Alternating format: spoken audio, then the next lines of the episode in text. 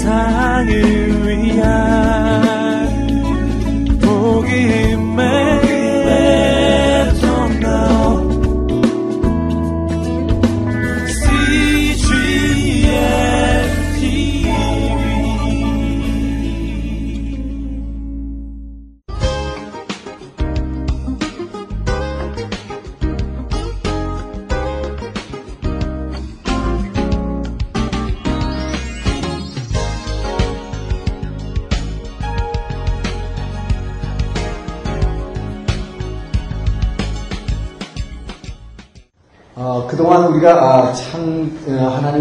말씀으로 어, 창조하시고 이제 에덴 동산에서 어, 떻게 타락해 갔는가 하는 경과를 봤습니다. 이 세상, 이 세상, 하나님이 말씀으로 지으신 이 세상, 더군다나 그 하나님의 사랑의 대상으로 우리 사람을 이 땅에 지으시고 생육하고 번성해서 이 땅에 충만하라고 충만하게 필요한 것 다 채워줄 테니까 누리고 살라고 축복하신 이 땅은 어, 참 불행하게도 성경의 시작은 어, 아담 하와가 하나님의 말씀을 어기고 선악과를 따먹으러 말미암아 에덴 동산에서 쫓겨나는 사건으로부터 어, 시작을 하게 됩니다. 에, 그 아담 하와가 사탄의 유혹에 져서 어, 타락하게 됐을 때도 그 하나님은 붙잡지 않으셨고 강제로 뭐 손을 치지도 않으셨고 눈물을 흘리면서 참고 보시했습니다. 완벽한 자유의지를 존중해 주셨습니다. 그리고 나서 그 첫 아들 가인이 동생 아벨의 제사를 흠명하시는 그 하나님, 그 동생을 질투해서 살해했을 때에도 그 하나님은 울면서 지켜보셨습니다. 그 살인자 가인에게도 에덴의 동쪽으로 쫓겨난 그 가인에게도 은혜를 베푸셨던 그 하나님. 이렇게 번번이 이 땅은 하나님의 말씀으로 지으신 이 아름다운 이 세상은 첫 시작이 사탄의 유혹에 의해서 이 하나님의 사랑의 대상이 그에게 무너져 내려갔고 그 다음에 가인과 아벨로 시작된 이 세상에서의 영적 대결에서 또 힘없이 아벨은 그 가인의 손에 죽어가야 했습니다. 자, 그런데 그 하나님께서는 이 아벨이 흘린 그 피로 대속해서 셋을 주셨고, 자, 그 셋에서 나온 후손들이 어, 이제 에노스가 처음으로 하나님께 예배를 드렸고, 에녹은 65세 무두셀라를 낳고 평생 하나님과 동행하더니 죽음을 오지 않고 하늘로 올려갔다 그랬습니다. 자, 무두셀라가 최장수를 했고, 노아가 나오고, 자, 이 셋의 후예들, 여기에서 하나님이 새롭게 그 아벨의 피로 말미암아 대속해 주신 하나님의 아들들의 계열이 쭉 내려오는 것을 보게 됩니다. 자, 그런데 문제는 세상에서 타락한 가인이 에덴의 동쪽으로 와서 자기 아들 에녹을 낳고 성을 쌓고 인간의 힘으로 하나님 없는 세상은 인간들이 성을 쌓고 내 손으로 내 힘으로 살아가고 나를 내가 지켜가겠다라는 세상을 어, 만들어 나간다고 했습니다. 자, 이렇게 세상 나라가 이 땅에 먼저 출발했다. 자, 성경은 이거를 분명히 먼저 지적하고 있는 것입니다. 이 땅은 세상 나라가 먼저다. 먼저였다. 자, 세상 나라가 먼저였는데 그 하나님은 이제 그 세상 나라로부터 하나님 나라를 이 땅에 회복시켜 주시기 위한 사역을 하시게 되는데, 자, 하나님 나라라는 것이 아직 등장하지 않습니다. 네, 그러나 하나님의 아들들, 즉, 이, 이 아벨의 피로 대속된 셋의 후예들 한 사람 점점점점 아직 나라는 아니에요. 그 아들을 통해서 어, 회복하신 역사를 하려고 했는데 이제 문제는 이들마저도 무너져 버린다고 하죠. 주축이 무너져 버리는 것입니다. 자, 이것이 홍수 심판으로 이어진 것입니다. 이제 오늘 홍수 심판인데요. 자, 홍수 심판의 배경입니다. 하나님이 왜 이렇게 이 축복, 이 땅을 이렇게 축복하셨는데, 그리고 나서 에덴에서 동성에서 쫓겨나서 사는 가인들, 가인까지도 축복하시고, 어, 계속 어, 참아오셨는데, 왜 인류를 이제 쓸어버리셔야 하는가 하는 것입니다. 자, 그 이유를 성경은 어떻게 설명하고 있는가? 자, 홍수 심판의 원인입니다. 하나님께서 왜 홍수 심판을 하시게 되었는가? 자, 여기에 대해서 창세기는 이렇게 얘기를 하게 됩니다. 자, 하나님의 아들들이, 하나님의 아들들이 세상의 딸들에 반해버렸다. 자, 세상의 딸들의 미모에 반했다. 미모에 반해서 자 결혼하게 됐다. 이게 무슨 얘기냐? 하나님의 아들들이 세상의 딸들의 미모에 반했다는 얘기는 이 하나님의 아들들과 세상. 자 여기서 보면 세상 나라가 등장하고 거기 아직 하나님 나라는 등장하지 않지만 하나님의 아들들이라고 명하고 있습니다. 이 하나님의 아들들로 명되는 것이 바로 이 세세 후예들입니다. 이 세세 후예들, 이 세세 후예들이 하나님을 어, 예배하기 시작했고 하나님과 동행했던 이 어, 하나님의 점점점 이 아들들이 이제 세월이 흐르다가 보니까 세상의 딸들, 이 세상 나라가 이미 시작되던 세상 나라, 이 세상 나라는 무슨 나라였습니까? 바로 어, 가인이 구축한 에녹성을 중심으로 해서 라멕이라는 사람이 칼의 노래를 통해서 이제 세상의 문화의 조상이 됐다 그랬습니다. 이 라멕이 이룩한 이 세상 나라, 이 라멕의 세상 나라죠. 이 세상 나라에 속한 딸들의 미모에 반해서 보니 이게 뭡니까? 바로 이 사탄은 끊임없이 우리 하나님의 사랑의 대상인 사람으로 하여금 육을 자극해서 육을 따라가게 만듭니다. 그래서 영이신 하나님을 쳐다보지 못하고 뭡니까? 이 세상의 것들을 보게 만드는데 가장 인간에게 약한 것이 뭐냐? 이 세상의 딸들, 여자들의 그 아름다움에 녹아나버리는 것이죠. 사탄은 끊임없이 어, 우리에게 이것을 자극하고 있는 것을 보게 됩니다. 자, 그래서 이 세상의 미모에 반해가지고 결국은 결혼했다. 이것이 바로 뭐냐면 여기서 중요한 것은 이것이 이 순결성을 잃어버리게 됐다는 것입니다. 순결성을 갖다가 상실하게 됐다. 하나님의 백성의 순결성, 하나님의 백성의 순결성이라고 하는 것은 뭐냐 바로 거룩한 것입니다. 거룩함이라고 하는 것은 세상과 구별됐다. 세상과 다르다 하는 것입니다. 세상 사람 같이 땅에 있는 거 보이는 것 쫓아가지 않고 보이지 않는 하나님은 찬양하는 그리고 내 것을 주장하지 않고 뭡니까? 내 것을 오히려 자꾸 포기하면서 하나님의 것으로 채우려고 하는 사람들 이것이 하나님의 아들들입니다. 근데 그 하나님의 아들들이 거룩함을 상실하게 된다는 것은 뭐냐? 세상의 딸들하고 결혼해버리면 어떻게 돼요? 세상 것이 들어오게 됩니다. 그러니까 세상 께 들어오게 되면 같이 살다 보면 뭐 이거 하나님의 것보다는 세상 거에서 훨씬 더 그쪽으로 쫓아가게 되기 때문에 성경에서는 이스라엘 백성들은 끊임없이 그래서 이 통혼을 맡고 있는 것을 보게 되죠. 예, 그래서 절대로 이스라엘 백성은 다른 민족하고 이방인들과 결혼을 금하게 되어 있습니다. 그것은 하나님을 모르는 백성들과 결혼하면 그 여자들로 인해서 가정에 그들이 믿고 있는 세상의 우상, 세상 신들이 들어오기 때문에 예, 그렇기 때문에 하나님의 백성들의 이 거룩함과 순결성을 상실하게 되는 것입니다. 이것이 바로 우리 성도들이 믿는 집안과 결혼하고 가려고 하는 그 이유 굉장히 중요한 것입니다. 세상의 것이 들어온 것을 막지 않는 것입니다. 자, 그래서 이렇게 되니까 이것이 하나님께서 성경에 뭐라고 그러느냐. 이렇게 되니까 이때에 하나님의, 하나님의 신이 이들에게서 떠나버렸다고 했어요. 자, 하나님의 신이, 즉, 성령께서, 성령이 떠나셨다. 그랬어요. 성령이 떠나버리셨다. 자, 성령이 떠나버리고 나니까 뭐만, 뭐만 남아요? 성령이 떠나버리면 이 흙덩어리만 남는 거예요. 이 흙덩어리만 남게 되면 우리가 뭘 추구하게 되냐? 육의 것만 추구할 것밖에 없죠. 예, 그렇게 되다 보니까 하나님께서 사람들을 지으신 것을 후회하셨다. 예. 자, 그러면서 구체적으로 이제 쓸어버리기로 결정하신 원인을 얘기합니다. 이 땅의 죄악이 관영해라. 자, 이 땅의 죄악이 관영했다. 관영, great.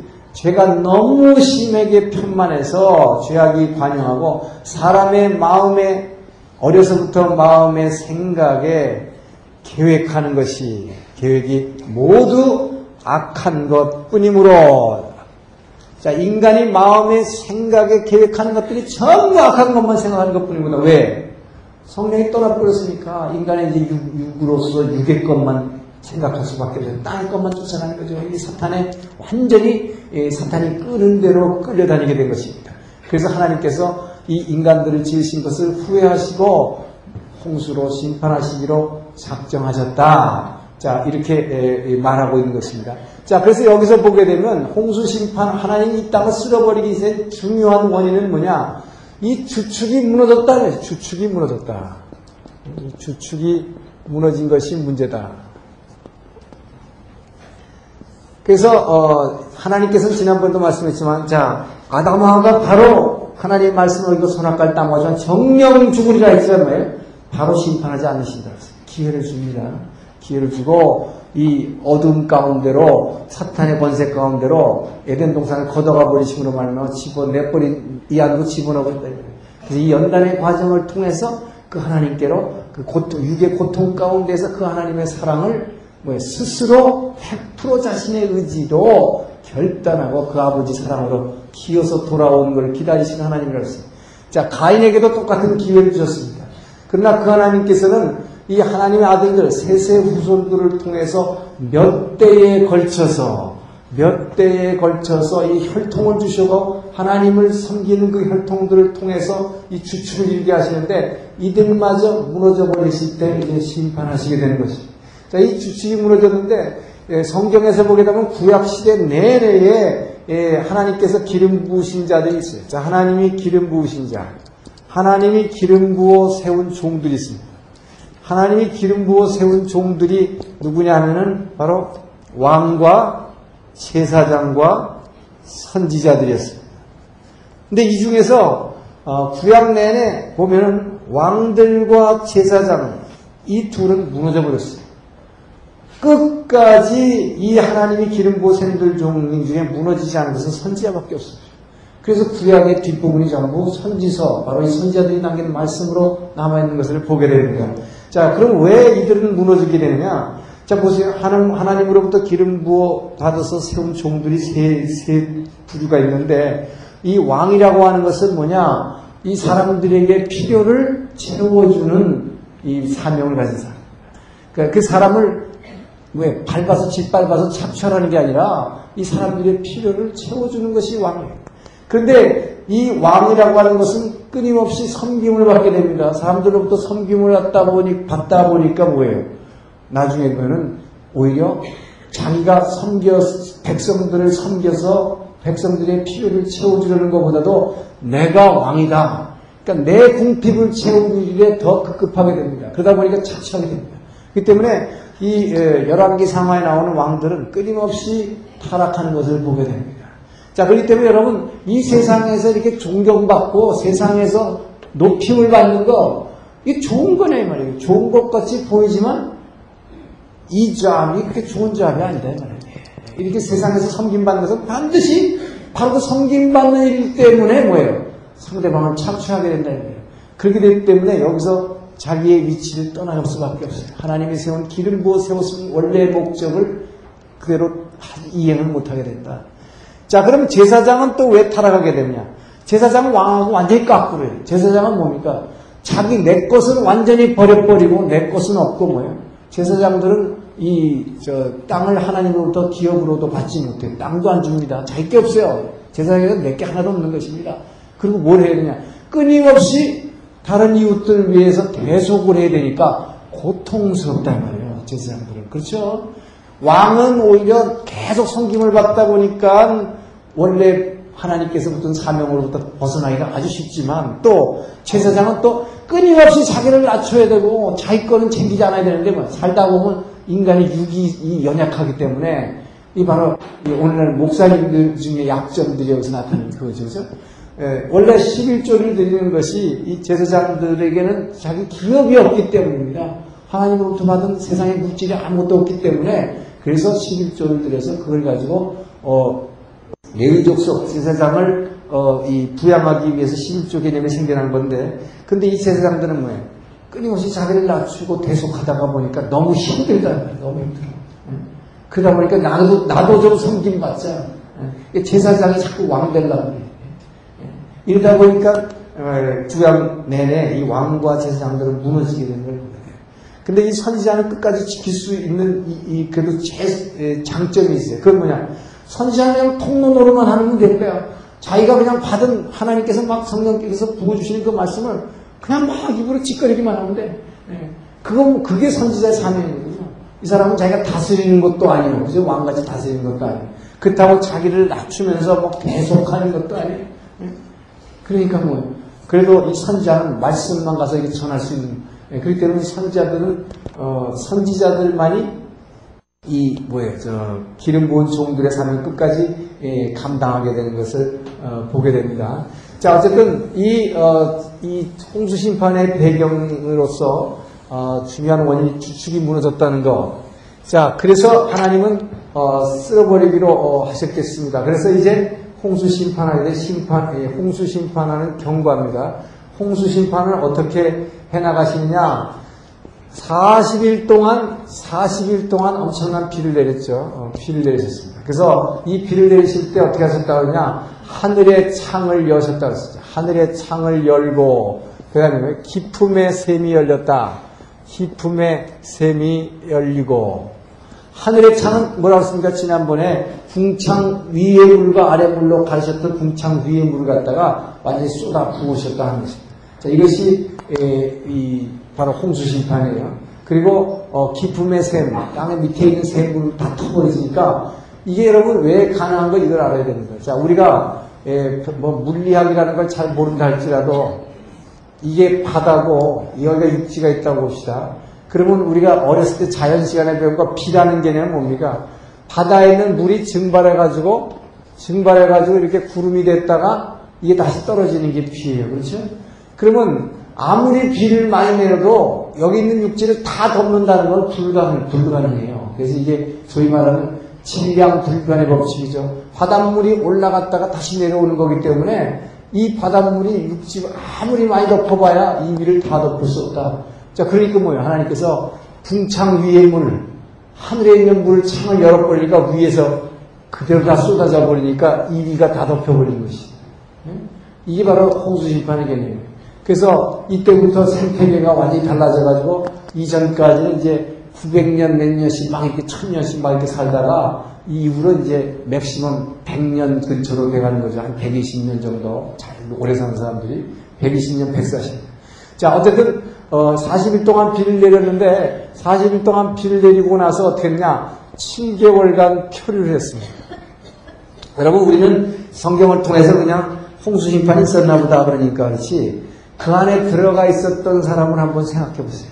예, 누가, 누가, 저, 다, 다 이제 물로 쓸어버리는데 하나님께서 소위 남은 자를 주셨는데 이 남은 자가 누구 누구였습니까?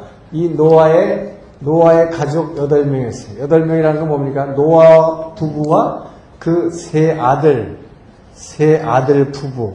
요렇게만 하나님이 남은 자로서 구별해 주셨습니다. 그래서 이 방주 안에 들어갔고, 어, 이, 이 안에 방주에 있었는데, 이 7개월간을 표류한다고 생각해 보세요. 물이 여기가 꽉 지구 전체가 물을 차가지고 둥둥 떠다니는 것입니다. 처음에는 마치 잠수함 같이 위에 지붕도 다 덮어가지고, 어, 지붕도 다 덮어가지고, 뭐예요? 비가 와도 새지 않도록 해놨어요. 근데 7개월을 지나면서 이, 여기를 둥둥 떠다니다가 보니까 얼마나 그 안에 생활이 딱딱하겠네요. 얼마나 딱딱해요. 제가 미국에 있을 때 The Ark of Noah라고 하는 그 영화 드라마를 본 적이 있어요. 제가 그걸 보면서 야 정말 힘들었겠다 싶더라고요. 거기서 보니까 그 영화의 작가가 막 상상 추리를 해서 쓴, 썼는데 노아의 아내가 막 정신병자가 되더라고. 왜냐, 생각해보세요, 여러분. 7개월이나 떠다니는데 망망대해 아무것도 보이지 않는데 우리의 소망이 어디 있냐, 하나님 우리 뭡니까? 살아, 살아나긴 했는데 다 심판하시고 우리만 살린 건 좋았는데 뭐예요? 암만 떠다녀도 어디 가서 상륙할 데가 없는 거예요. 미치는 거예요. 막 미쳐. 그러니까 막 그 안에서 자기네끼리 막 쌈질하고 막 난리를 칩니다. 막 발사를 못하는 거예요. 어떻게?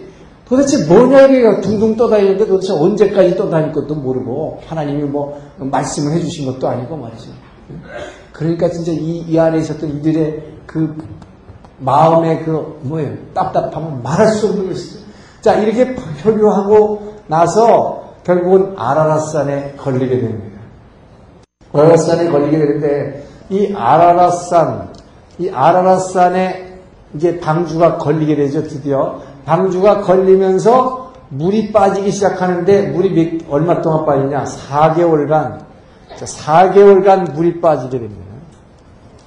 그러니까 물 빠지는 기간을 또 기다려야 되니까 이게 뭐 그냥 여러분 아라라산에 딱 걸렸다고 이제 다 내려와라 이게 아니다 이 말이에요. 뭐야? 물 물로 약 8개월 이상을 잠겨 있었던 이 저 땅이기 때문에 완전히 뭐요? 갯벌같이 되어버리면 갯벌같이 내려올 수가 없어요. 그러니까 물이 우선 완전히 다 빠지는 걸 기다리는데 4개월이 걸렸다. 자 그래서 전부 합하니까 약 1년 10일 만에 1년 10일 만에 방주에서 나오게 됩니다. 방주에서 나. 1년 10일 만에 방주에서 나오게 되는데 이 에, 바로 이 하늘의 창이 열리고 기쁨의 샘을, 샘을 솟게 해가지고 물을 그냥 있는 대로 다 퍼버려가지고 이 땅을 다 뒤집어 다 뒤집어 엎었다. 이 다 뒤집어 엎었다는 게 뭐냐? 바로 처음에 하나님이 창조할 당시에 어떻게 했습니까? 궁창 위의 물과 궁창 아래의 물 이게 궁창이고 하늘이죠. 궁창 위의 물과 아래 물로 구분해 놨어요. 이게 뭡니까? 말씀으로 말씀은 하나님 말씀은 살았고 운동력이 있습니다. 하나님의 말씀의 운동력, 하나님의 말씀의 에너지로 뭐예요? 이 땅이 처음에 혼돈해가지고 물하고 흙이 막 섞여가지고 엉망진창이었는데 그야말로 얼마나 골치 아픈 이 땅을 하나님의 말씀이 내려오는 것은 말씀의 에너지로 말이야 쫙 갈라놨다 이거예요. 하나님의 말씀으로 갈라놨던 것을 즉 혼돈의 상태를 질소를 부여했던 것을 뭡니까? 죄로 말미암아 어떻게 되죠? 죄로 말 인간의 죄로 말미암아 다시 어떻게 되네? 죄로 말미암아 여러분 그렇기 때문에 죄라는 게 뭐예요? 말씀에서 떠나는 거예요. 말씀에서 벗어난 게 죄입니다. 말씀으로 혼돈을 갈라놨는데 인간의 죄가 들어오니까 어떻게 되느냐? 다시 혼돈 속으로 들어가는 거예요. 이게 홍수심판. 그러니까 여러분들이 그 이 세상에서 결국 말씀에서 벗어난 이 죄, 이 죄가 들어올 때에 바로 뭡니까? 혼돈 속으로 들어가는 거예요. 그래서 죄가 들어오고 나면 여담을 골치 아픈 일들이 많습니다. 그러니까 막 골치 아픈 거예요. 그 골치 아프다 이 자체가 뭐예요? 내가 내 삶 가운데서 말씀에 벗어났기 때문에 예, 그 말씀에서 벗어나면 다시 혼돈 속으로. 질서가 무너지기 때문에 이것이 홍수 심판입니다. 자, 그래서 이 에, 홍수로 심판을 이렇게 에, 하시고 다 쓸어버리셨는데, 자, 쓸어버리고 나서 이 에, 방주에서 나왔어요. 자, 방주에서 나오고 나서 하나님께서 노아와 언약을 맺으십니다. 자, 노아와 언약을 하십니다. 근데 노아와 제일 먼저 언약을 하실 때 하나님께서는 어떻게 노아가 그래도 방주에서 나오자마자 어떻게 하느냐? 노아는 방주에서 나오자마자 하나님께 하나님께 재단을 쌓고 번제를 드리게 됩니다. 아, 이 노아의 의인 노아의 믿음은 아, 직까지는 괜찮았어요. 그래서 어, 나오자마자 하나님께 참으로 감사하다고 하는 이 예배를 드리게 됩니다. 그리고 이 짐승들 중에서 번제를 잡아서 정결한 곳으로 하나님께 번제를 드려요. 그때 하나님께서는 이것을 참으로 어, 귀히 여기시고 이 노아의 믿음을 귀히 여기시고 어떤 언약을 주시냐 다시 이 에덴 동산에서의 언약, 에덴 동산의 언약을 재확인해 주셔요. 이게 무슨 얘기냐? 바로 창세기 1장 28절 하나님께서 제일 먼저 어, 이 세상의 모든 만물 지으시고 뭐라고 했어요? 생육하고 번성하 이 땅에 충만하라고 했어요. 만물 다 다스리라. 요 말씀, 바로 에덴 동산의 원축복을 다시 재확인해 주시는 것입니다. 한 일단 심판하셨지만 심판하고 남은 자들에게는 뭐예요? 내가 너희에게 모든 것을 다 줄 테니까 생육하고 번성해서 이 땅에 충 만하라. 그래서 이, 이 땅에 있는 모든 걸 다 다스리라. 누리고 살아라. 이 원축복을 재확인해 주셨다. 근데 이 창세기 1장 28절의 원축복과 홍수 후의 축복이 조금 다른 점이 있어요. 여기 끝에 뭐라고 되어 있냐? 한 가지 달라진 게 뭐냐? 이제 짐승들이 너희를 두려워할 것이다. 짐승들이 두려워할 것이다. 이것은 두 가지 이유가 있는데 왜 짐승이 두려워하냐? 첫째는 여러분 하나님께서 여기서 어떻게 하셨느냐? 홍수 심판 후에 이제 물이 다 빠졌지만 물이 다 빠졌지만 농사가 질 수 있어요 없어요? 농사 질 수 없습니다. 물이 다 빠졌지만 이 세상이 완전히 뭐예요? 완전히 진, 진흙 창 바닥으로 다 돼버렸어요. 거기서 그 농사했습니까? 자 그래서 여러분 그때 우리 처음엔 뭐 창조할 때 얘기를 안 했지만 하나님께서 우리 사람을 지으셔지고 에덴 동산의 사람들에게 우리에게 음식물로 허락하신 것이 뭡니까? 플랜트, 플랜트, 식물입니다. 오직 식물이요, 그것도 씨가 있는 식물만 먹어라. 라고 하나님이 우리에게 허락하셨어요. 그러니까 식물을 허락하시 짐승 잡아먹으라는 얘기가 없었습니다. 자, 그런데 바로 여기서 뭐냐. 노아 홍수에서 홍수 심판 후에 나온 후에 뭐예요? 농사를 지을 수가 있기 때문에 이 사람이 그 당시 먹을 수 있는 유일한 식량이 줄수 있는 게 뭐예요? 짐승밖에 없어요. 자, 그래서 하나님께서 이때 드디어 육식을 허용하셨다. 이렇게 되어 있습니다. 그래서 이것이 바로 뭐냐? 이것이 바로 하나님의 때를 따라 도우시는 하나님. 자, 때를 따라 도우시는 하나님이다. 그렇기 때문에 이 하나님께서는 우리 사람을 끊임없이 우리에게 우리는 우리가 어떻게 먹고 살아야 되느냐 내가 뛰어서 먹고 살아야 된다고 생각하지만 하나님께서는 자기가 지으신 이 사랑의 대상을 끊임없이 보시면서 보살피면서 이들은 우리를 매겨 살릴 국리를 항상 하고 계신다는 것입니다. 그렇기 때문에 그 형편에 따라서 우리 삶을 이 육신이 어떻게 살아갈 수 있도록 그분께서 공급하신다는. 자, 그래서 육식을 허용했기 때문에 짐승들이 잡아먹히니까 두려워하겠죠. 예, 또, 그래서 또 한 가지는, 첫째는 그거고, 또 한 가지 두려워하는 사람들이 이제부터는 뭐냐. 원래는 짐승을 다스리라고 할 때는 careful 하라, 다스려, 돌보라, 그렇게 말씀하셨는데, 이제 사람들이 뭐예요. 이 죄가 들어온 다음에 이 인간들은 이 난폭하게 이제 짐승들을 그냥 막 사냥하고 막 이 환경을 파괴하기 시작하는 거예요. 예, 그래서 짐승들이 두려워했다. 자, 아, 하나님께서는 그래서 이 홍수 심판 후에 인간의 죄를 한번 쫙 치신 후에 하나님은 어떻게 하시냐? 먼저 축복부터 하시는 걸 보게 돼요. 하나님은 항상 죄악의 현장에서 우리에게 축복하시는 것을 보게 됩니다. 우리 타락할 때도 그렇게 봤지만, 자, 그래서 홍수 심판하신 후에 먼저 에덴 동산의 언약을 재확인해 주셨다는 것. 자, 그 다음에 또 어떤, 어, 떤 약속을 어, 주시느냐? 이 사람을 죽인 자, 이 사람을 죽인 자, 즉, 사람을 죽인 자는 반드시 처, 처형하라는 것입니다. 처형하라. 자, 이것이 이, 이 인류 사회에서 아직 어, 이저 뭐예요 이제 출입한 다음에 하나님께서 신의 산에서 율법을 하나님의 말씀을 주시기 전에 이제 예, 주신 첫 번째 율법이 되는 거예요. 사람 죽인 자는 반드시 처벌하라. 자, 그래서 이 사람 죽인 자는 반드시 처벌하는 이유를 여기서 설명했는데 왜 죽이라고 그랬느냐? 이 사람이라고 하는 것은 왜 하나님이 이 땅에 지으셨는가? 하나님의 형상을 닮아 지으셨다고 그러죠? 하나님의 형상을 닮은 사람, 즉 하나님의 사랑의 대상인 사람을 죽이는 자는 하나님을 죽이려고 한 자다. 그래서 사람 죽인 사람은 반드시 처형하라고 한 이 법을 어, 이때 주신 것입니다. 자, 그런데 이 어, 홍수 심판 당시 배경에서 말이죠. 어, 홍수 심판 때 사람들이 이렇게 자꾸, 자꾸 죄를 질 수밖에 없었느냐? 이 당시에는 아직까지 율법이 주어지지 않았습니다. 그렇죠? 이 홍수 심판 당시의 사람들에게는 하나님의 율법이 없었어요. 하나님의 말씀이 아직 없었다는 것이죠. 하나님의 율법이 없던 시대입니다. 이 율법이 없던 시대이기 때문에 이때에는 이들이 움직일 수 있는 유일한 기준이 뭐밖에 없느냐? 양심밖에 없었다. 양심. 예, 그래서 이 어, 노아 홍수가 있어 심판이 있었을 때를 갖다가 양심 시대라고 그래요. 아직까지 아, 하나님의 말씀이 이 땅에 내려오지 않았을 시대였습니다. 그렇기 때문에 하나님의 율법이 아직 주어지지 않았기 때문에 이들에게 이들이 행동할 수 있는 유일한 근거 기준은 뭐냐 양심밖에 없었다.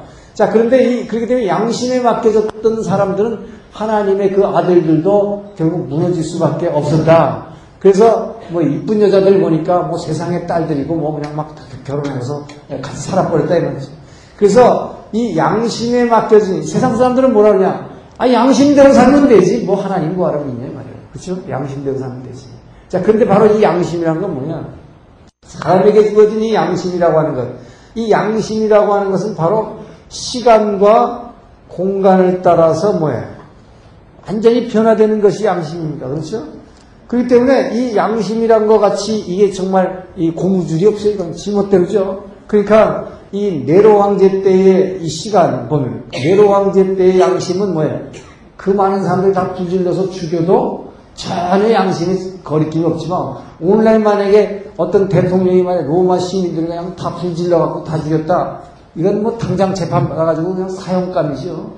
이 시간에 따라서 시간에 따라서 그 양심은 언제나 변할 것이고 공간에 따라서 뭐 지금 같은 시간이지만 북한의 김정일의 양심과 우리의 양심은 너무나 다르단 말이에요. 이 양심이라고 하는 것이기 때문에 이 시간과 공간에 따라서 언제든지 변화되는 것이기 때문에 그래서 이 예레미야 17장 9절에서는 뭐라 그러냐? 만물보다 만물보다 거짓되고 부패한 것이 사람의 마음이야. 이 세상 어떤 만물보다도 어떤 everything 사람 이외에 다른 어떤 것보다도 거짓되고 부패한 것이 사람의 마음이. 그렇기 때문에 이 사람 마음으로 그래서 사람 마음 생각대로 살아버리면 이것은 반드시 죄밖에 없다 이 말이에요. 근데 사람들은 뭐 양심대로 살면 된다. 그이 이 사람의 생각대로 산 결과, 양심대로 산 결과는 바로 홍수 심판이었다 하는 것입니다. 자, 어, 그래서 하나님이 이제 율법을 나중에 주시게 되지만 율법이 내려오기 전에 모세를 통해서 하나님 율법 주시기 전에 제 최초의 율법을 이게 사람 죽인 자들 처형하라는 거예요. 네. 자, 그리고 나서 하나님이 또 이제 축복을 하시는데 이, 이 축복은 세 번째 축복은 뭐냐? 이게 두 번째 것도 결국은 사람을 보호하기 위한 축복이죠. 사람을 죽이지 않도록 하기 위한 보호하기 위한 축복입니다. 그러니까 세 번째 축복은 뭐냐? 소위 말해 이게 무지개 언약입니다. 하나님께서 이제 어, 이 땅에 에, 이 사람들이 어려서부터 마음의 생각에 뭐 계획하는 것이 전부 악한 것뿐이므로 자 물로 쓸어버리시기로 심판하셨다고 했는데 그 심판하시고 난 다음에 하나님께서는 뭐냐 이제 이 세상을 더 이상 내가 쓸어보지 않으시겠다는 약속을 하십니다. 그래서 이제 이 인간의 심판을 갖다가 인간의 심판을 보류하시겠다는 자 보류하겠다는 약속입니다. 이 말은 뭐냐 어, 전체적인 심판입니다. 그러니까 부분적인 심판이 아니라 어, 인류 전체에 대한 심판, 인류 전체의 심판을 갖다가 보류하겠다는 것입니다. 왜냐? 이 이유를 설명하시는데 이것도 처음에 홍수 심판할 때의 그 원인하고 비슷해요. 뭐냐? 사람이 결국 마음에 어려서부터 생각하는 것이 끊임없이 사탄의 지배하에 있기 때문에 어려서부터 마음의 생각에 계획하는 것이 악한 것밖에 따라갈 수가 없다는 거예요. 그렇기 때문에 이것을 그때그때마다 끊임없이 쓸어버리고 쓸어버리게 하면은 이 하나님의 사랑의 대상이라면 뭐 쓸어버리다가 다 끝나겠다 이거죠. 그래서 하나님께서는 어떻게 하시겠다 그러냐. 인간의 마음의 생각이 악한 것 뿐이기 때문에 내가 이제 심판을 뒤로 미루겠다. 언제까지? 이 심판이 미루신 것은 언제까지입니까? 이것이 바로 주님의 재림시까지. 주님의 재림시까지 이 심판을 갖다가 미루신 것입니다. 그 징표로서 하나님이 무지개를 보여주시겠다고 약속하셨고, 그래서 무지개가 싹 나타나는 거예요. 바로 이 무지개는 계시록 4장 3절에 보면은 하늘 보좌에 있는 무지개입니다. 이 보좌에 있는 무지개, 이것이 은혜의 상징입니다. 심판하지 않겠다는, 어, 마지막 날까지 심판하지 않겠다는 이 하나님의 엄청난 자비와 은혜라는. 자 여기에서 우리는 뭘 보게 되느냐? 그래서 이 무지개 언약으로 말미암아 이때부터 이 은혜 시대의 시작이 되는 것입니다. 은혜 시대의 시작이다. 죄인도 그때그때 심판 물로 쓸어버리지 않는다. 내버려 둔다. 언제까지? 예, 주님이 재림시까지. 이것이 바로 예수님이 말씀하신 뭡니까? 이것이 바로 이 알곡과 가라지 비유였어요. 알곡과 가라지 비유. 그래서 뭡니까? 가라지를 왜 심판하지 않느냐? 주님께서 말씀. 가라지를 뽑아내다가 보니까 뭐예요? 알곡까지 다치기 때문에 알곡까지 다치기 때문에 그래서 마지막 날까지 이 심판을 추수할 때까지 주님께서 말씀하시죠. 추수할 때까지 내가 이 가라지를 그냥 두겠다라고 말씀하십니다. 바로 이거에 대해서 어, 이 항의하고 나온 것이 하박국 선지였습니다. 하박국. 이 하박국 선지자는 이 예, 하나님께서 노아 홍수 후에 이 무지개 언약을 어, 잘 기억을 못했던 것 같아요. 이 하박국은 어, 남유다 왕국이 멸망할 직전에 에, 16대 왕 여호야킴이라고 하는 아주 악한 왕이 있었어요. 여호야킴이라는 예. 이 여호야킴, 이 여호야킴이라는 17대 아, 왕인데 이 여호야킴이라는 아주 악한 왕을 이 그냥 끊임없이 백성들을 착취하면서 백성들에게 그 돈은 정말 그때 못 살고 있는 사람들에게 착취해가지고 애국 왕에게 바로 왕에다가 자꾸 뭘 갖다 바친다. 예, 물론 자기 왕위를 지키기 위해서 그런 거죠. 자, 그럴 때 이 하박국이 하나님을 향해서 막, 막 손가락 치면서 항의하는 거예요. 하나님, 왜 하나님 살아계시면 이 나쁜 놈, 이렇게 나쁜 왕을 그냥 두십니까? 저것부터 하나님이 심판하셔야지. 그러니까 이 유다 백성들이 어떻게 하나님을 공의의 하나님이라고 믿겠습니까? 항의했다. 항의했다.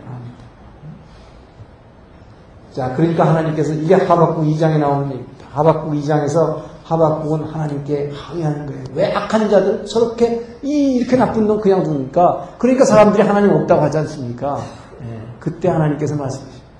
내가 너 절대로 그런 걱정할 필요 없다. 내가 반드시 뭐예요? 심판할 것이다. 심판할 것이다. 그런데 내가 정한 방법으로 내가 정한 때에 심판을 되니까 그 네 소관 아니라 이 말이야. 그러니까 우리 생각에 뭐예요? 저렇게 나쁜 놈 있으면 저거 빨리 없애버리지 그냥 둡니까? 근데 이건 내가 한다. 네가 그거에 관해 할거 아닌데 너 너가 할 일은 뭐냐? 오직 뭐예요? 세상에 세운 권세도 하나님 내가 준 것이므로 너는 순종해라 무조건. 그러면 내가 너는 축복한다 이 말이야.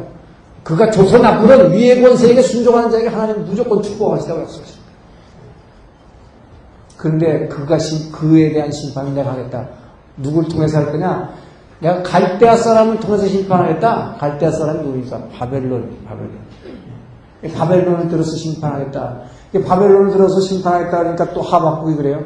사람 마음이 희한하죠? 왜 저렇게 나쁜 놈 심판 안 하냐고 그랬는데, 심판하는데 이방의 그, 이 뭐예요? 아주 그 거친 이방인들을 데려다가 심판하겠다 그랬더니, 아이고 그래도 이 하박국 그래도 유대인인데요. 이건 또 아브라함의 자손인데요. 이거.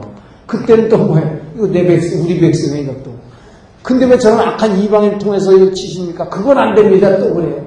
그러니까 우리는 사람은 뭐예요? 끊임없이 하나님한테 참 우리 소관상하니 엉뚱한 걸 자꾸 요구한다 이 말이에요. 에? 처음에는 이 나쁜 놈 왜 그냥 두냐고 했다가 이 심판하겠다 는데 이방 사람 들어서 심판했더니 그건 또 안 된대. 이거 그래도 아브라함 자손인데. 그때 하나님이 그런 그, 그건 네 소관은 아니다 이 말이에요. 내가 그를 통해서 자 근데 여기서도 보면 뭡니까? 하박국이 이렇게 억울하지만 억울해하지만 바로 이 여호야킴이라는 이 가라지를 심판하려니까 바벨론이라고 하는 이방인을 사용하게 되는데 그걸 통해서 사용하니까 누가 다쳐요 실제로? 알곡이 다 다치는 거란 말이에요. 이게 유다의 멸망이에요 이게. 이게 유다가 멸망하는 것이에요. 하나님 그러니까 뭡니까 지금 내가 치지 않는다 말이죠. 내가 정한 때에 치니까 너, 너 거기 걱정하지 마.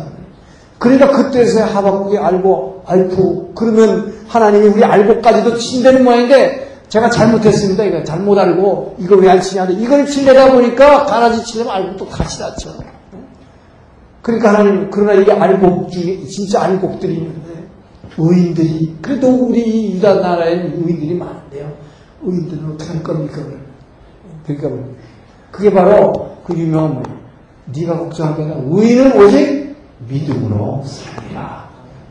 바로 이거 바로 이, 이것을 어 뭐에서 이 로마서에서 사도 바울이 예, 의인을 믿음으로 살지니라는 말이 하박국에서 따온 말이죠. 바로 어 그렇기 때문에 우리는 이 하나님께서 주신 이 무지개 언약 바로 이것으로 인해서 우리가 은혜 시대에 살고 있다는 것을 알아야 될 뿐만 아니라 여러분들은 저렇게 나쁜 놈을 왜 안 치냐고 그러는데 까불 한번 보세요. 나를 보라 이거 나를 보라.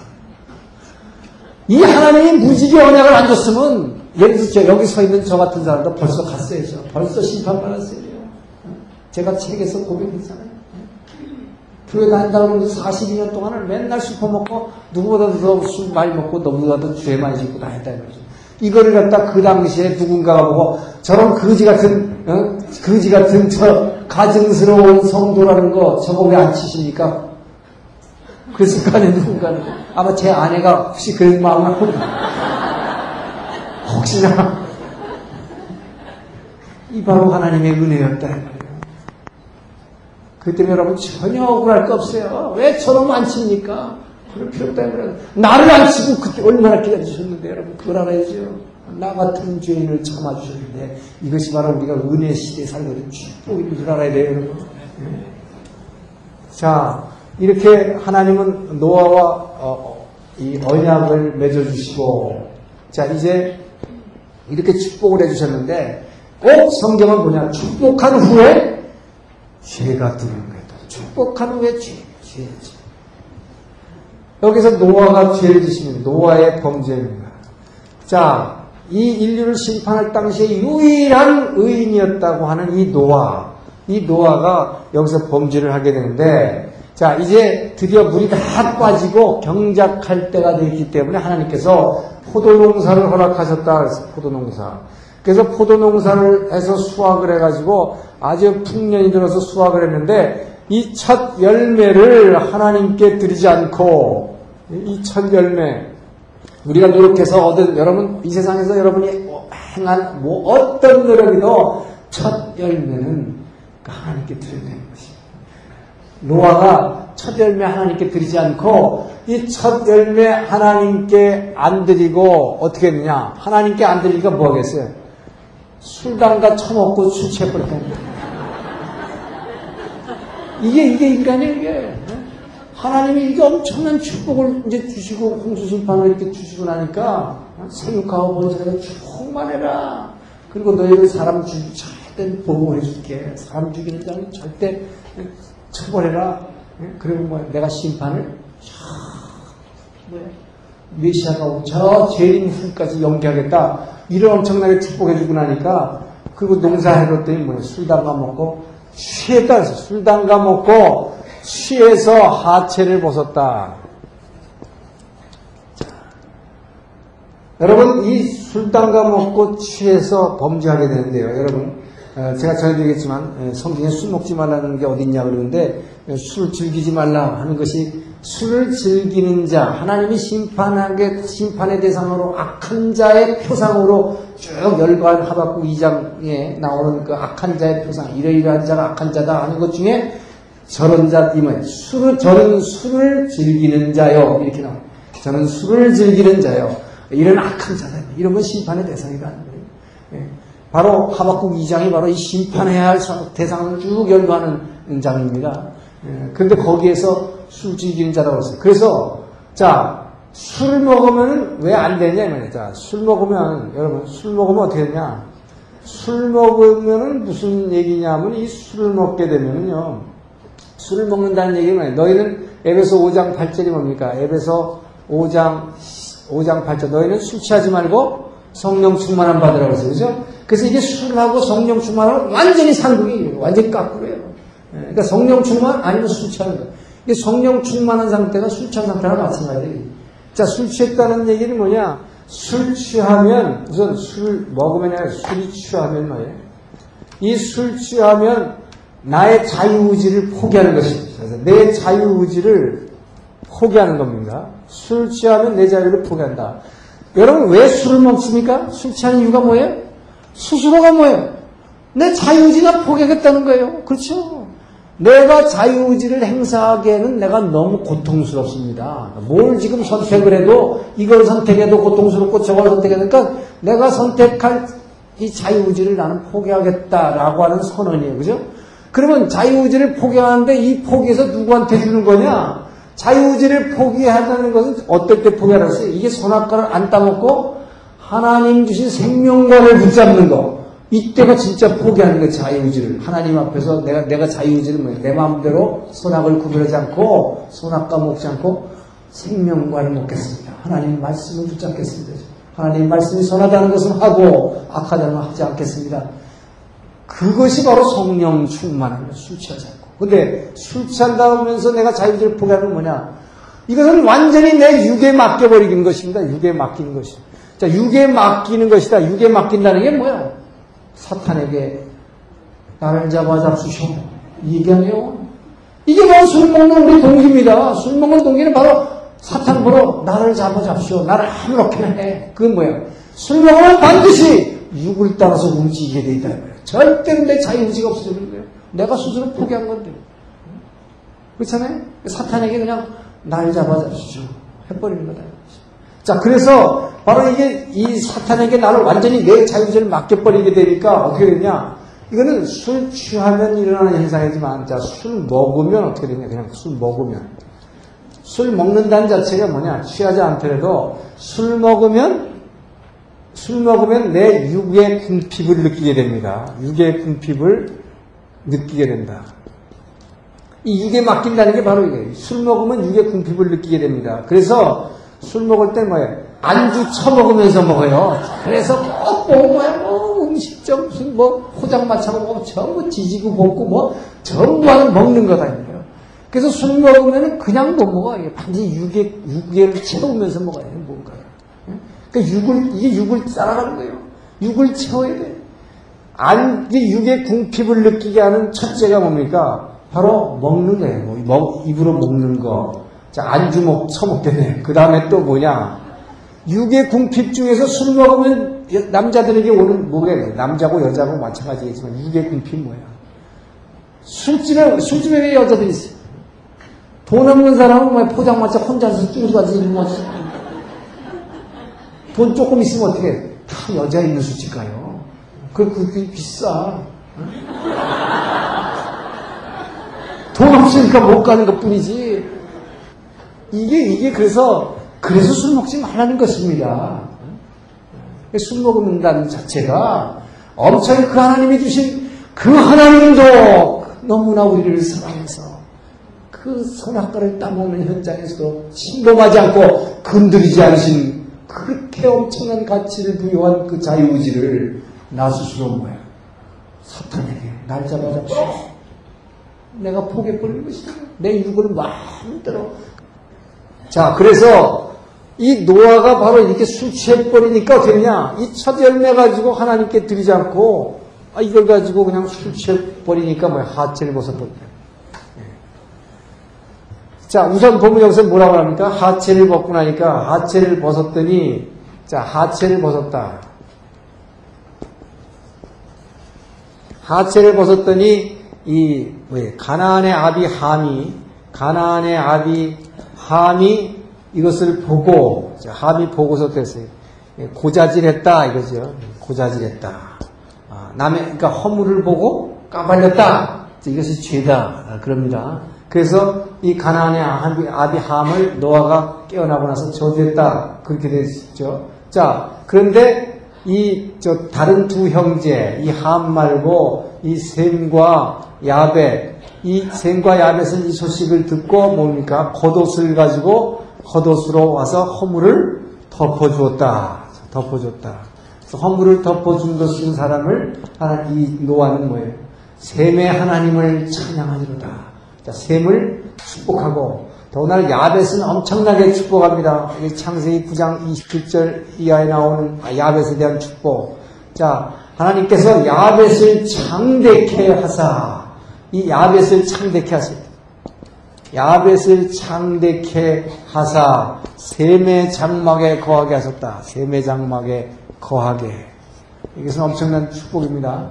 어, 먼저 이 축복부터 얘기하면 이 셈의 하나님을 찬양하려다 하는 이 셈의 하나님, 셈의 하나님을 찬양하는 것 보면 뭐니까 셈의 평소의 영적 가치가 굉장히 높았다는 걸 알 수 있어요. 그러니까 그 셈이 믿는 그 하나님을 노아가 셈의 하나님을 찬양하려다. 여러분 그래서 여러분의 보인 이웃들이 여러분을 보시고 누구 아무개 집사의 하나님을 찬양하려다 이렇게 되면 뭐 여러분이 평소에 얼마나 그 믿음을 좋은 믿음을 보여줬다는 걸 알 수 있어요. 그래서 그걸 볼 때 여기 셈, 셈과 야벳이 이거 겉옷으로 덮어졌기 때문에 축복받았다기보다는 평소에 이들이 하나님을 섬기는 그 믿음이 굉장히 그 신앙이 높은 신앙을 가지고 있었다는 것을 그래서 보여주게 됩니다. 그래서 특별히 야벳에게는 야벳에게는 뭐냐? 야벳을 창대케 하사 셈의 장막에 거해 셈의 장막이 뭡니까? 셈 셈의 하나님이 셈의 후예로 나오는 아브라함의 후손들이 여기서 나오죠. 자 여기서 어, 하나님의 말씀 율법이 나오게도 하는데 바로 이 셈의 장막에 거하게 하는 것입니다. 하나님의 말씀 가운데 거하도록 만들어요. 그래서 야벳을 하나님께서는 이 유럽인들 갖다가 엄청나게 축복을 해주세요. 이 노아 홍수 후에 이, 이, 이 노아 범죄 후에 이 야벳에 대한 축복기도 이 축복기도가 어, 오늘날 그대로 이루어져서 나타나는 것이죠. 이것이 바로 유럽 사람들을 하나님께서 얼마나 오랫동안 중세기 이후로 그러니까 초대교회 이후로 어, 축복해 주셨냐면 그것은 뭡니까? 셈의 장막에 거해 주시게 하셨기 때문에 셈의 장막에 거하는 게 뭐냐? 이 셈의 장막이라고 하는 것 이 말, 하나님의 말씀 아닌데 이 바로 우리가 어, 이저 사도행전을 보게 되면 1차 전도 여행 후에 1차 여행은 아시아 전도 갈라디아 전도를 했어요. 갈라디아 지역을 전도한 후에 2차 여행을 시작하는데 사도 바울이 뭡니까? 계속 아시아, 소아시아 지역, 오늘날 저 터키 지역을 전도하려고 그랬더니 예수의 영이 뭘 막았다 했어요? 아시아 전도를 막음으로, 막음으로 트로이, 즉 트로, 트로이에서 이렇게 대회하고 있을 때 밤의 환상 가운데서 그러니까 마게도니아 사람이 뭐예요? 환상 가운데 나서서 저 바다를 건너와서 우리를 도우라. 유럽 사람들이 우리를 도우라고 손짓하는 환상을 비전을 봤을 때에 바울이 배 타고 그때에서야 드디어 전혀 유럽을 가려는 생각도 안 했던 사도 바울이잖아요. 근데 이 사람은 먼저 아시아를 먼저 전도해야겠다고 생각하고 있었는데 예수의 영이 아시아 전도를 막고 유럽으로 그게 바로 뭡니까? 바로 빌립보 교회를 처음 개척했고 그때부터 데살로니가 교회, 막 고린도 교회 이 바로 2차 전도에 유럽이 복음화되는 이 야벳을 창대케 하사 생명의 장막에 거하게 하시는 이 하나님이 사도 바울을 통해서 그 복음을 유럽으로 먼저 건너가게 해서 유로피안들로 하여금 전, 유, 뭐, 전 유럽을 어, 복음화시켰을 뿐만 아니라 미국을 거쳐서 전 세계의 선교사들을 파송하고 이 야벳을 창대케 하신 그렇기 때문에 하나님은 이 선교하기 위해서 먼저 물질적인 축복을 주신 것입니다. 그래서 19세기에는 이 영국의 유니언 잭이 지지 않는 나라가 됐고 그래서 물질 축복을 받으니까 막 세계 전역을 다니면서 선교사가 들어가기 시작해서 복음을 전해줬고 20세기 2차 대전 후에 미국을 세우셔가지고 미국의 물질의 축복이 들어가는 곳마다 하나님의 말씀이 선교가 이루어졌고 어, 저는 이렇게 봅니다. 오늘날 21세기, 21세기는 아시아 태평양 시대라고 그러는데 이 아시아 태평양 시대에 와서 우리 한국을 축복하시는 이유가 있습니다. 하나님께서. 우리가 한국이 지금 이렇게 물질적으로 해서 좀 축복하신 이유는 이 한국을 통해서 이제 오늘날 같이 여러분 한국 같이 오늘날 21세기에는 한국 민족 같이 선교 열정을 가진 나라가 이 세상에 하나도 없어요. 하나도 없어요. 이제 미국 사람들도 그 열정이 점점 식어가고 있대요. 미국이라는 그 거대한 나라로 인해서 아직도 선교사 숫자나 무슨 뭐 물질 헌금, 선교 헌금 면에서 미국이 앞서고 있지만 21세기 분명히 한국을 사용할 수 거라 믿습니다. 그렇기 때문에 그 하나님께서 우리나라가 지금 어떤 어려움이 있더라도 그 하나님 우리를 지켜주시고 참되게 해주실 것을 믿으시기 바랍니다. 왜? 한국 백성인 반드시 이 선교사의, 선교의 사명을 21세기에 사용하다 하나님 지금 쓰시고 계시기 때문에. 자, 근데 여기서 이 가나안의 아비 함, 자, 여기, 여기 보면 말이에요. 이게 희한해요. 분명히 여기 보면 가나안의 아비 함이 보고서 고자질했기 때문에 이를 이제 저주했는데, 근데 보십시오. 죄를 누가 졌어요? 함이 졌어. 그런데 누구를 저주했냐? 가나안을 저주합니다. 이게 희한하다 이 말이죠. 함이 아들이 넷이나 됩니다. 함이. 예? 함이 아들이 넷이나 되는데 가나안이 막내 아들이에요. 근데 해필이면 셈과 셈과 야벳을 축복하면서는 뭐 셈과 야벳을 그대로 그 이름을 들었죠. 아들 거론도 안 했어요. 근데 이 함, 셈, 함, 야벳 이 세 형제 아닙니까? 아, 노아의 형제. 근데 이 저 둘째 아들 함을 갖다가 저주할 때 함을 저주하지 않고 가나안 이 넷째 아들 막내 아들을 갖다 이름을 거들어요. 그래서 가나안은 뭐예요? 형제들의 종이 될 것이다. 그런다는 거예요. 자, 그래서 이 가나안이 결국 저주받고 쫓겨나게 되는데, 자, 가나안이 저주받고 쫓겨나게 되는데, 여기서 이제, 어, 이제 드디어 지도를 그려야 되겠어요. 자, 우리 빵떡을 그리고, 포크를 붙이고, 이제 닭다리를 하나 그리고, 밑에 돼지족발을 그리고, 이것을 보고 콧불화가 혀를 날름거리고 있는 현상. 자, 이것이 성경의 지리라고 했어요. 이 빵떡이 지중해고, 나일강, 애굽이고, 자, 이 지중해와 갈릴리 요단강 사해, 이 두 면이 만들어내는 곳을 갖다 이것이 가나안 땅이다. 자, 이것이 돼지 족발이 홍해라고 그랬죠? 어, 여기 시내산이 있고, 그리고, 어, 이 시나이 반도죠. 어, 이게 페르시아만이고, 유프라데스강, 티그리스강. 그래서 여기가, 어, 바벨, 바벨론이 여기 이 지역이고 이 위에 니누웨를 수도로 하는 아수르가 있고 여기 다마 다메색을 수도로 하는 수리아 아람 수리아가 있다. 지도를 여기 지금 자 근데 에, 지금 어, 여기서 보면 말이죠. 이 노아의 그 홍수 후에 이 노아의 아크 방주가 걸린 곳은 이 어, 니누에보다도 더 북쪽에 있는 이게 지금 어, 이 터키 지방인데 이 터키 지방의 이 북쪽 이 북쪽에 있는 곳에 에, 걸린 것입니다 아라라산이. 그러니까 이 북쪽의 아라라산에서 걸려가지고 이제 에, 그 아라라산에서 뭡니까 아직 지금 내려온 것이 아니에요. 그 아라라산에 있는 동안에 뭐예요? 물이 빠져가지고 포도농사 져가지고 좀 수치해가지고 이게 하체를 벗은 것입니다. 자 이때에 가나안이 에, 가나안이 저주를 받게 되는 것입니다. 자 그래서 가나안이 저주를 받게 되는데 이걸 두고 어, 떻게 해석할 것인가에 대해서 어, 그렇게는 이렇게 뭐 구체적으로 얘기를 안 했었는데 제가 미국에 있을 때 어떤 어, 목사님께서 그, 그 기독 복음 신문에다가 기고를 했는데 제가 그걸 보면서 어, 굉장히 그것이 상당히 일리가 있다라고 생각을 했습니다. 에, 그분 말씀을 보면은 이 하체를 벗었다라고 하는 것이 히브리어로 하체를 벗었다라는 단어가 히브리어로 해석은 이것은 바로 어, 성경에 그렇게도 많이 나온 남색하는 자, 남색하는 자.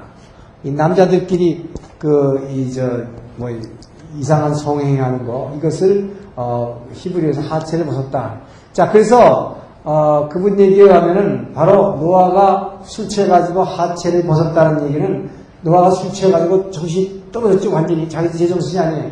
그때에 함의 막내였던 가나안이 들어가지고 그 할아버지에게 이상한 짓 했다는 것입니다. 자, 그렇지 않고는 이 뭐예요? 그야말로 옷, 뭐 그냥 옷 벗은 걸 봤는데 옷 벗은 걸 봐서 나가서 아이 우리 할아버지 옷 벗었어요 나가서 얘기했다고 해서 이렇게 저주하겠냐 그렇지. 그래서 어, 이 하체 벗었다는 얘기를 어, 이 말하자면 가난에 의해서 이 엄청난 끔찍한 짓을 벌였다. 에, 그것을 아버지 함이 큰일 났다고 나가서 형제들한테 얘기한 것이고 그것을 오히려 다른 형제들은 그것을 오히려 덮어주고 어, 말하자면 가리워졌다 그 허물을 예, 그런 것으로 보는 것입니다. 저는 그것이 일리가 있다고 해석하는 것이 가나안이 여기서 엄청난 다른 두 형제들은 셈과 야벳은 엄청난 축복을 받는 데 비해서 가나안은 엄청난 저주를 받게 된다. 그것도 말이에요. 다른 형제들을 섬기는 종이 될 것이다. 자, 이 저주를 받게 되는데 그래서 이 가나안은 저주를 받고서 제일 먼저 그 아라라 산을 떠났을 것이다. 자, 그 아라라산을 떠나가지고 땅을 차지한 땅이 바로 여기다 이 말이에요. 이것이 바로 앞으로 이스라엘 땅이 됩니다. 이 가나안이 차지한 땅이 이것이다. 그래서 그 이 가나안 땅이라고 하는 건 이 가나안의 이름은 좋은 이름이 아닙니다. 그래서 가나안은 뭐 저주받은 자예요. 저주받은 자. 노아 홍수 후에 바로 저주받은 자인데 이 저주받은 이유가 뭔가 하는 거에 대해서 어, 그 말이 굉장히 일리가 있다가 이 성범죄다. 왜? 이 가나안들이 바로 지난번에 우리가 봤던 대로 이 가나안들이 가졌던 이 우상화 시킨 이 바알 우상은 이게 뭐예요? 이게 바로 가장 더러운 음란한 신이었기 때문에 바로 이 가나안 족속들이라고 하는 것이 가지고 있는 이 신이 바로 바로 이렇게 이, 이 뭐예요? 가나안 족속들이 가졌던 그 바알 우상이라고 하는 것은 이 처음 이 조상이었던 이 가나안이 그 성범죄를 했기 때문에 그것으로부터 내려온 것이라고 분명히 우리가 보기에 아주 설득력 있는 어, 어, 설이라고 저는 생각이 됩니다. 그래서 이 가나안은 어쨌든 이 저주받고 어, 내려와서 이 땅을 차지하게 된 것이다.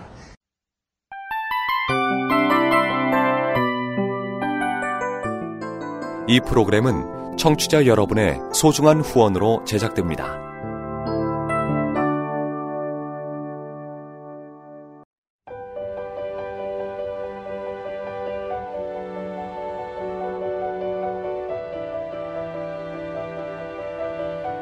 세상에는 수많은 교회들이 있지만 더 깊이 있는 말씀 강해를 찾기 위해 크기로만 교회를 선정하지 않습니다.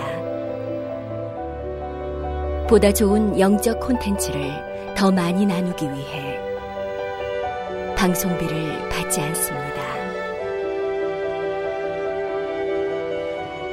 1년 365일 복음만 전하고 싶어서 우리는 광고를 하지 않습니다. 온누리의 복음을 땅끝까지 CGN TV와 함께 땅끝 성교사가 되주세요